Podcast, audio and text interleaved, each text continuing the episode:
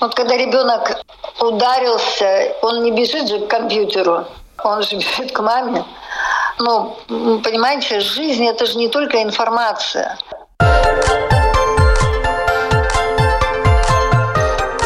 Школа для родителей. С вами Марина Талапина. В эфире программа «Школа для родителей». Здравствуйте. Напоминаю, нашу программу можно слушать в подкастах практически на всех платформах, включая Spotify, Google, Apple подкасты и, конечно, на сайте lr4.lv. И сегодня гость нашей программы Марина Таргакова. Здравствуйте. Здравствуйте, Марина. Здравствуйте, дорогие слушатели. Очень рада сегодня с вами пообщаться.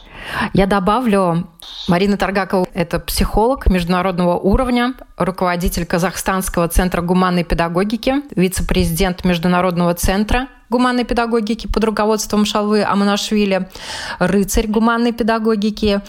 И в Латвии готовится к изданию ваша книга на латышском языке «Взгляни в мир ребенка». Спасибо вам большое, Марина. Очень рада, что скоро буду в Латвии. Вы начали говорить о книге. Надо сказать, что вчера она уже издалась на латышском языке.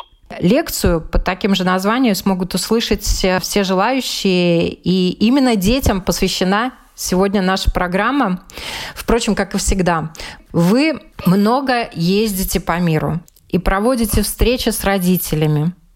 И первый мой вопрос – многие взрослые забывают, какими они были детьми. Да, есть такое.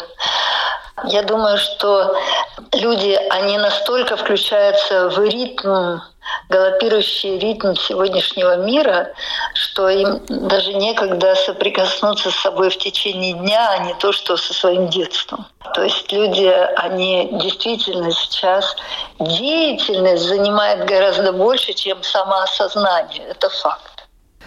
Многие говорят, что родительству надо обучать еще в школе, а на самом деле мы учимся этому всю жизнь и у наших родителей, и у окружающих. И когда у нас рождаются дети, многие все равно к этому не готовы.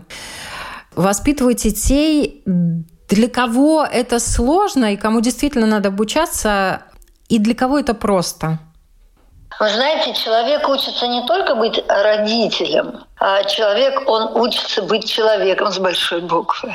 Поэтому мы учимся буквально на каждом этапе своей жизни, и причем абсолютно разному.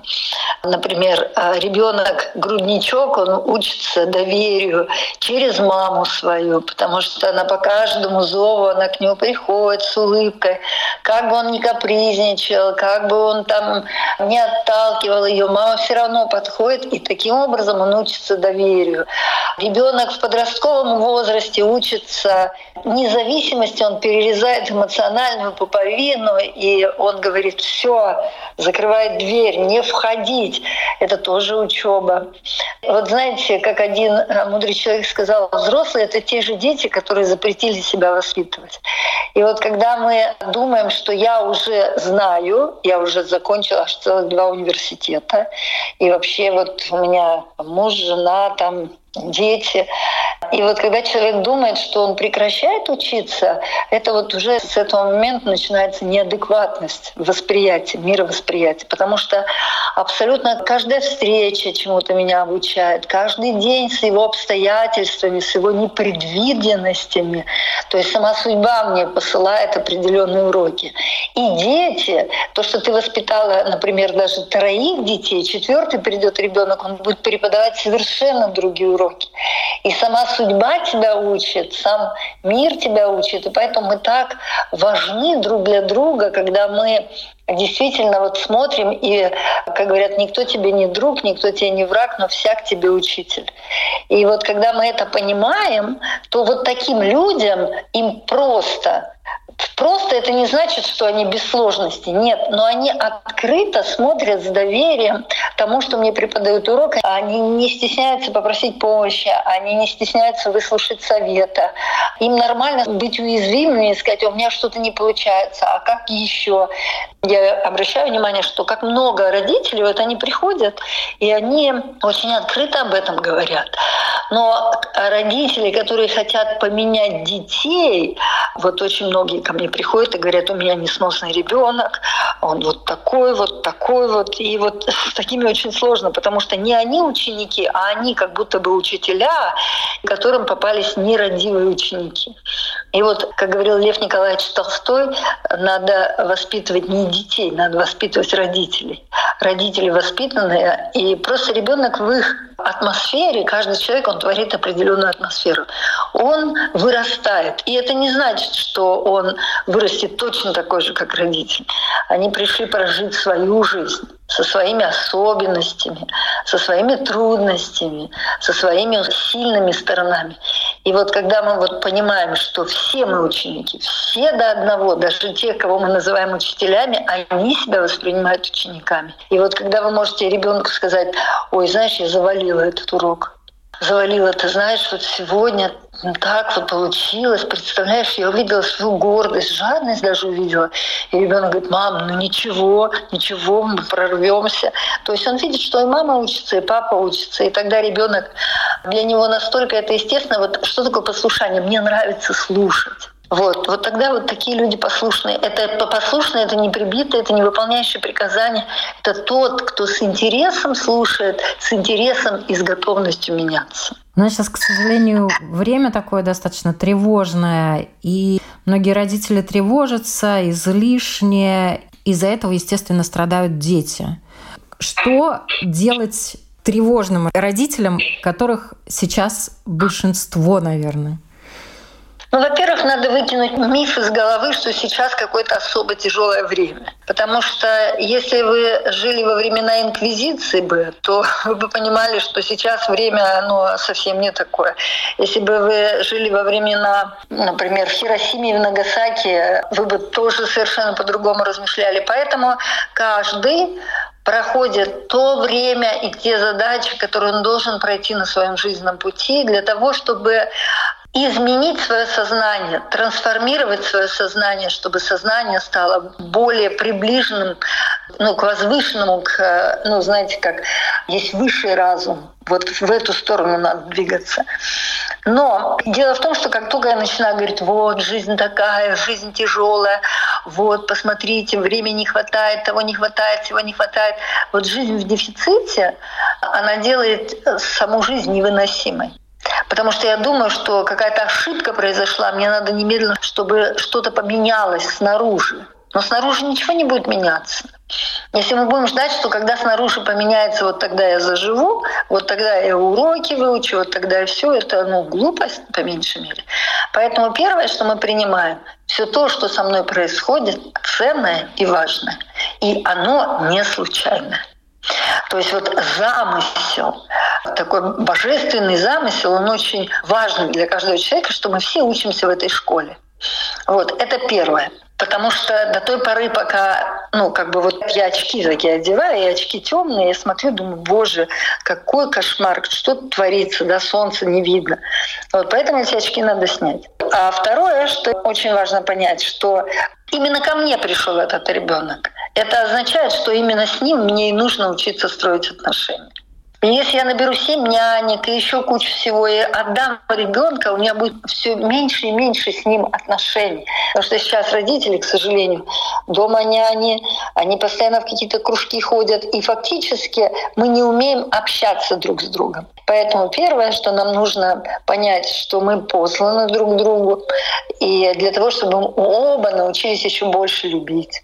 Мы посланы друг другу для того, чтобы мы научились больше понимать. Мы посланы друг другу для того, чтобы помогать друг другу. И когда у вас такой позитивный взгляд на жизнь, когда в самой жизни говорите «да», то в таком случае у меня появляется внутреннее пространство для того, чтобы что-то услышать. Даже, например, сейчас кто-то будет слушать эту передачу «О, началось». Если бы они знали, какой мой ритм жизни, и пошло, и пошло, и пошло, все, такой человек никогда ничего не услышит. Но если человек остановился и думает «А правда, почему я протестую против жизни? Я действительно хочу жизни сказать «да» и учиться этому», тогда этому человеку можно помогать. Помогать можно тому, кто хочет идти дальше. Потому что идти предстоит все равно человеку. Вот какой бы семинар раз прекрасный ни был, но родитель возвращается к ребенку, и ему предстоит меняться, правда же? Не лектору, не тренеру, не педагогу тренироваться приходится нам самим. Сейчас огромное количество различных развивающих кружков, мастер-классов онлайн, офлайн. Выбирай, что хочешь. Многие родители хотят дать своему ребенку отчасти то, чего они не получили в детстве. С другой стороны, хотят в малыша впихнуть еще до школы кучу знаний для того, чтобы он был к школе лучше подготовлен. И вот как с этим быть? Это хорошо. Во-первых, есть у детей разная переваривающая способность, и кому-то это будет мед, кому-то яд, может быть, да. Но дело не в этом. Дело в том, что если ребенок ходит на разные какие-то развивающие вещи, но единой картины мира не созидается, в нем развивается фрагментарный разум. Это, знаете, вот как мы с вами ходили на географию, на математику, на биологию, но не понимали вообще, как это все связано. Мы вот открыли школу, она у нас называется «Живая Вселенная». Да?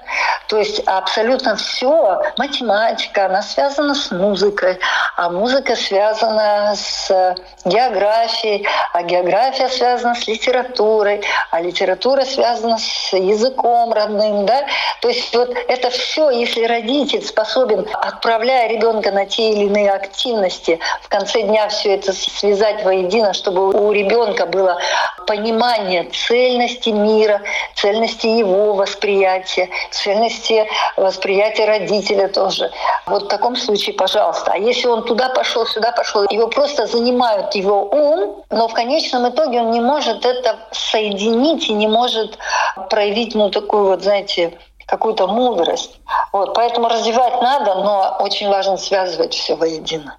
Самое больное, наверное, для всех детей – это ошибки взрослых, которые приводят к обидам, комплексам, драмам, к таким шрамикам, которые, к сожалению, у некоторых остаются навсегда. Можно ли этого вообще избежать? И если нельзя, то как с этим быть? Конечно же, человеку свойственно ошибаться. Как в латыни есть поговорка «hominis tesserare, incipientis perseverare», то есть человеку свойственно ошибаться, глупцу упорствовать. Поэтому любой родитель, любой, абсолютно любой, он обязательно ошибется, и не по одному разу. Но вот теперь что делать с этим? Дело в том, что любовь, она обладает колоссальной исцеляющей силой. Покаяние обладает колоссальной исцеляющей силой. Принятие. Ну, то есть вот таким вещам мы с вами учимся, в том числе и с ребенком. Поэтому, если вы видите, что вы ранили ребенка, вы не хотели, вы наверняка хотели сделать что-то очень важное, ценное, потому что никто не лиходей своему ребенку. Нет такого, что сегодня я вот возьму и раню своего ребенка. Нет такого. Но вы видите, что ваши слова произвели эффект не такой, как вы хотели. Что ребенок раздавлен, что ребенок, у него все из рук валится. Поэтому, переосмыслив все, подойти и сказать ребенку, что, знаешь, я чувствую, что наш разговор, он на самом деле не принес откровения, не принес расширения пространства в сердце, не принес понимания. И со своей стороны, как родители, я понимаю, что, видимо, тот напор, с которым я звучала, он для тебя был болезненным. Прости меня, пожалуйста. Знаешь, я вот хочу сказать, что по форме я была не права. Это первое, что я хочу. И ребенок, если вы протянете ему руку, скажет: прости меня, пожалуйста. Знаете, дети, они настолько вот, они склонны, вот они бегом. Да нет, нет, все. А теперь вот, когда мы с тобой в хороших отношениях, я бы еще раз хотела постараться донести, что я тебе хотела донести. Можно? И когда ребенок скажет: да, мам, я уже понял. А что ты понял? Скажи, пожалуйста. Может быть, ты скажешь гораздо лучше, чем я. И вот такие вот мы учимся, как разговаривать, учимся, а как действительно донести то, что, чтобы ребенок смысл понял и вырос из этого, а не просто я его загнала в угол и сказала, какой он плохой. Поэтому нормально ошибаться, и очень важно просто видеть эти ошибки, исправлять и подсказывать, помогать друг другу. Сейчас многие подростки говорят такой новый термин, который очень широко уже набирает обороты, абьюзивные отношения, да, родителей к детям. Когда родители говорят, да ты ничего из себя не представляешь, ты ничего не знаешь, ты ничего не понимаешь и так далее. И в итоге получается, что ребенок вот в такой атмосфере абьюзивной живет достаточно долго. Вообще, можно ли ребенку выйти из этой семьи нормальным человеком, который потом не будет заниматься таким же абьюзом по отношению к другим людям? Первое, что я хочу сказать, что мы попадаем в те или иные семьи не случайно. То есть не то, что просто вот как-то по какой-то нелепому стечению генов я попал вот в эту семью. То, что я попал в ту или иную семью, это тот урок, который мне нужно пройти, даже с самого раннего детства. Вот. Поэтому однозначно такому человеку будет чаще сложнее, но многие, вырастая в таких семьях, становятся прекрасными учителями, которые потом в итоге еще и родителям своим помогают. Поэтому понятное дело, что вот мне бы очень не хотелось, чтобы мы вешали такие ярлыки. Это то, что вот сейчас психологизация в обществе такая происходит. Мы просто вешаем ярлыки. Вот здесь абьюзивные отношения, а здесь надо выстроить границы, здесь вот надо то, здесь все. Просто я думаю, что нам очень важно понимать, что родитель, который себя так ведет, вот если такие сейчас родители слушают и понимают, что я постоянно делаю замечания ребенку, и я вхожу в состояние раздражения, гневливости, и я точно не гуманный педагог в этот момент, да? Но я по-другому не умею. И вот насколько важно, чтобы на пути таких людей появлялись учителя. Потому что мы все равно не можем, даже если мы сейчас скажем, бедный такой ребенок, но все равно это его мама, это его отец. И у него нет других отца и матери. И все равно, когда говорят в священных писаниях, почитай родителей своих, и не написано в скобках хороших. Все равно мы почитаем, потому что благодаря им у меня есть человеческая форма жизни. И поэтому я понимаю, что вот такое поведение, оно некрасивое, но тем не менее это мои родители, и я их не оцениваю. Но то, что таким детям, которые уже будучи взрослыми, им сложно тоже вступать во взаимоотношения, потому что у них опыт жизни, и они, скорее всего, будут приблизительно так же себя вести, либо с точностью да наоборот. Либо жертва, либо агрессор. Очень важно просто сейчас вырасти из этого всем, помочь. Вот мне не хочется сейчас никого обвинять, но хочется призвать к тому, чтобы мы получали знания. Потому что любой человек, который получает знания, у него происходит внутреннее переосмысление, расширение. И сколько родителей плачут у меня, потому что им смотреть больно в сторону, как они поступали с детьми. И эта боль, она, знаете, трансформирующая сердце. Поэтому, к сожалению, да, ошибки есть, да, мы друг друга порой делаем настолько больно, и настолько это некрасиво, и настолько насилие проявляем над близкими, любимыми людьми. Поэтому пришло время обучаться. Ссоры родителей. Громкие, тихие. Они, естественно, ранят детей. Даже если родители не повышают голос при ребенке, тон, интонации, молчание, напряжение. Все это иногда гораздо более красноречиво. Но конфликты и их разрешение, увы, это составляющая нашей жизни.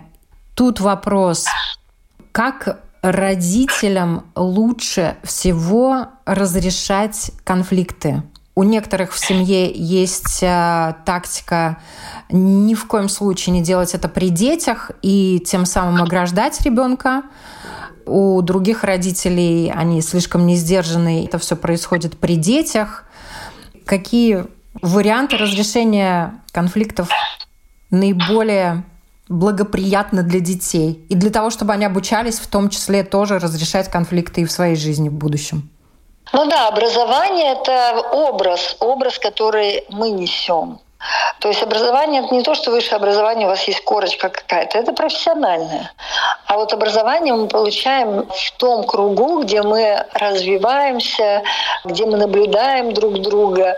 И это происходит 24/7. Поэтому очень важно понимать, что даже если мы поговорили, проконфликтовали в другой комнате и зашли с нахмуренным видом и надутым лицом, то ребенок это видит и считывает. Мало того, он пугается, потому что он не понимает, а что происходит. Поэтому если мы с вами хотя бы научимся говорить: «Сынок, знаешь, с папой сейчас мы проходим определенный урок, он еще не пройден, это к тебе никакого отношения не имеет». Взрослые иногда тоже могут вот так вот проходить, знаешь, как в самолете турбулентность, когда трясет, но самолет все равно продолжает лететь. Вот, поэтому ты не переживай. Ты же видишь, что мы немножко нахмуренные, да? Но это просто наш такой вот урок. Мы обязательно справимся, мы же уже большие, правда же, ты в нас веришь. И когда я это объясняю ребенку, я в этот момент выхожу из конфликта даже с мужем, потому что я понимаю, что на меня смотрят испуганные глаза, на меня смотрят глаза надежды, и у меня есть ответственность. Я не просто раненая женщина, я еще и мама. Вот если родители начнут помимо своего раненого эго замечать еще вокруг, что рядом образовываются, то в таком случае, конечно же, мы будем учиться вместе преодолевать. Потом мы можем рассказать: представляешь, вот поспорили из-за этого, обиделись вот из-за этого, а знаешь, как нашли способ? Ну, как нашли способ? Ну, просто потерпели друг друга раз. А ты какой способ нашел? Муж скажет: ну, просто понял, что женщина эмоциональное существо, что с нее взять? Так, а я поняла, что все равно папа твой дорог очень сильно. И потом вместе скажем: а еще больше всего, потому что ты нам дорог, и мы будем меняться к лучшему. И вот тогда ребенок говорит: фу, оказывается, можно проходить, оказывается, можно взрослеть, и мои родители тоже учатся. Вот таким вот образом. У вас первое образование медицинское, и вы начинали как врач-аллерголог, и долго работали в этой сфере. Вот как ошибки родителей влияют на здоровье детей и их собственное здоровье? Да, психосоматика — это 99,9% проблем, да. Что не доскажу, докашлю, да, что не переношу, потом выльется как аллергия. Это факт. То, что атмосфера в доме, она, если не способствует гармоничному развитию, то в конечном итоге с тонкого тела ума это может сбрасываться в конечном итоге на грубое тело. Грубое тело начинает страдать, потому что тело, оно следует за умом. Не зря, знаете, очень часто говорят: вот у бабушки он приезжает, у него аллергия вся проходит, да? Это просто климат такой. Ну, не просто климат. Климат, как это, главнее всего погода в доме, да? Поэтому климат, понятное дело, что у моря все, но климат у бабушки другой. Поэтому нам настолько важно смотреть за климатом в семье. Есть разные темпераменты. Это не означает, что мы все должны быть такими, знаете, розовыми, белыми и пушистыми. Нет, это будет, знаете, как у фортепиано есть и такие, знаете, басы, есть очень высокие ноты. И в конце концов симфония жизни звучит она на разных тонах. Поэтому это не просто что-то такое заоблачное, иллюзорное. Мы все будем проходить. В конечном итоге и болезни есть. И болезни тоже это учителя своего рода. Поэтому не все надо спихивать на родителей, иначе мы вырастим целое поколение людей, которые абсолютно убеждены, что все мои проблемы в родителях. Мы тоже чьи-то дети. Мы однозначно должны за здоровьем следить и своим, и ребенка, и окружающей среды, воздух, вода. Мы, в конце концов, с вами действительно дети живой Вселенной. Поэтому если мы, например, к матери Земле относимся плохо, то, соответственно, и мать Земля будет плодоносить тем, что потом, в конце концов, и нас будет. Точно так же, как если мы химикаты в землю забросили, мы потом же эти химикаты и едим. Но здесь все так взаимосвязано, не только просто родительско-детские отношения. Это огромная, большая-большая семья и большая-большая семья, включающая абсолютно всех живых существ. Вот так бы я сказала, как врач. Сейчас на многие вопросы дети могут найти ответы в интернете. Hello, Google, и ответ найден. И то, что касается экспертности, за какой-то информацией к родителям уже не идут. И тут авторитет родители немножечко свой уменьшили. Тем не менее, роль родителей сегодня, чему они могут и должны, и, наверное, вот наша главная родительская задача, что мы можем сегодня дать детям. Вот когда ребенок ударился, он не бежит же к компьютеру, он же бежит к маме. Ну, понимаете, жизнь — это же не только информация. Информация однозначно, она интересная, все. Но если родитель не дает переживания с ребенком вместе, то есть вот если ребенок смотрит мультфильм, и потом вы с ним обсуждаете, что ценного. Я помню, я бабушку мою просила читать «Снежная королева». Просто постоянно бабушка говорила: ну смотри, есть другие книжки. Я говорила: нет, бабушка, читай мне «Снежную королеву». И бабушка меня все время потом спрашивала: а что тебе в «Снежной королеве» больше всего важно? Я говорю: Герда. А что в Герде? Ну как, Герда, она такая смелая, она идет. Ей так важно вообще, что происходит с Каем. Она его не оставляет. А посмотри, как она с разбойницей. А посмотри все, а посмотри то. Но мне неинтересно. Я информацию знаю и про Герду, и знаю про Кая, и знаю, что будет там со «Снежной королевой». Я все это знаю, но мне важно было переживание. С каждым днем я становилась глубже, мое понимание. И если вот родители способны вот до такой степени глубоко переживать вместе с ребенком, открывать эту глубину, да, то ребенок, он, конечно, ему будет интереснее с вами, чем просто смотреть все нью. Потому что на самом деле глубина переживания, она гораздо важнее, чем просто информативная осведомленность. Информативно, конечно же, он пойдет в Google. Мало того, вы действительно можете сказать: не знаю, посмотри в Гугле. Хотя в Гугле тоже бывает не всегда все правда. Но потом вы можете все равно обсудить, что ты услышала, как тебе. Я, например, никогда не спрашиваю своих детей, как дела. Я спрашиваю: расскажи, как на душе. Однажды сын мой пришел из школы и принес какую-то 3 или 2 очередную. Я сказала: слушай, ну как же так? Как так получилось, что у тебя... Он говорит: мам, ну я же не за оценками хожу в школу. Я говорю: интересно, зачем ты ходишь в школу? Он говорит: я за взаимоотношениями хожу. Я говорю: а, ну хорошо. И вот сейчас он уже управляющий компанией, я у него все время спрашиваю: ну как отношения? Как отношения с сотрудниками, как отношения с клиентами, как отношения... Я понимаю, это его вот такая вот важная вещь. И действительно не спрашивала больше об оценках, потому что я говорю: ну это же тоже отношения с учителем. Он говорит: да, мам, знаешь, у меня есть вот такие любимые учителя, я никогда в жизни не позволю себе не выучить, потому что стыдно перед таким учителем не знать. То есть ты понимаешь его ценность, и ты через эту ценность можешь в том числе и наладить дисциплину и склонность к обучению, увидеть, в чем его интерес лежит. Главное — слышать своих детей. Да, это факт. Ваше напутствие, пожелания родителям в наш век гаджетов и информации? Я думаю, что каждому человеку очень важно, чтобы ему было очень интересно жить. Если вам интересно жить, если вы чувствуете, что у вас сейчас период такой, вам просто тошно вообще, что происходит, или вам страшно, или вам скучно, или, одним словом, неинтересно, вот, либо вы просто запарены, либо вы просто растеряны, то у меня к вам такое смиренное пожелание. Найдите людей, у которых есть интерес. Найдите людей, у которых есть чему обучиться именно в плане глубины жизни. И никогда не теряйте таких людей. Они всегда-всегда будут рядом с вами, как такой родник, из которого можно напиться. И в конечном итоге у вас этот родник откроется, и рядом с вами будут те, кто могут напиваться. В том числе, конечно, ваши дети. Спасибо вам большое за это интервью. Я напоминаю, на вопрос Латвийского радио 4 отвечала Марина Таргакова, психолог международного уровня, руководитель Казахстанского центра гуманной педагогики, вице-президент Международного центра гуманной педагогики под руководством Шалвы Александровича Монашвили, рыцарь гуманной педагогики и вообще замечательный лектор, который ездит и рассказывает много полезных вещей для родителей по всему миру. Спасибо вам большое за это интервью.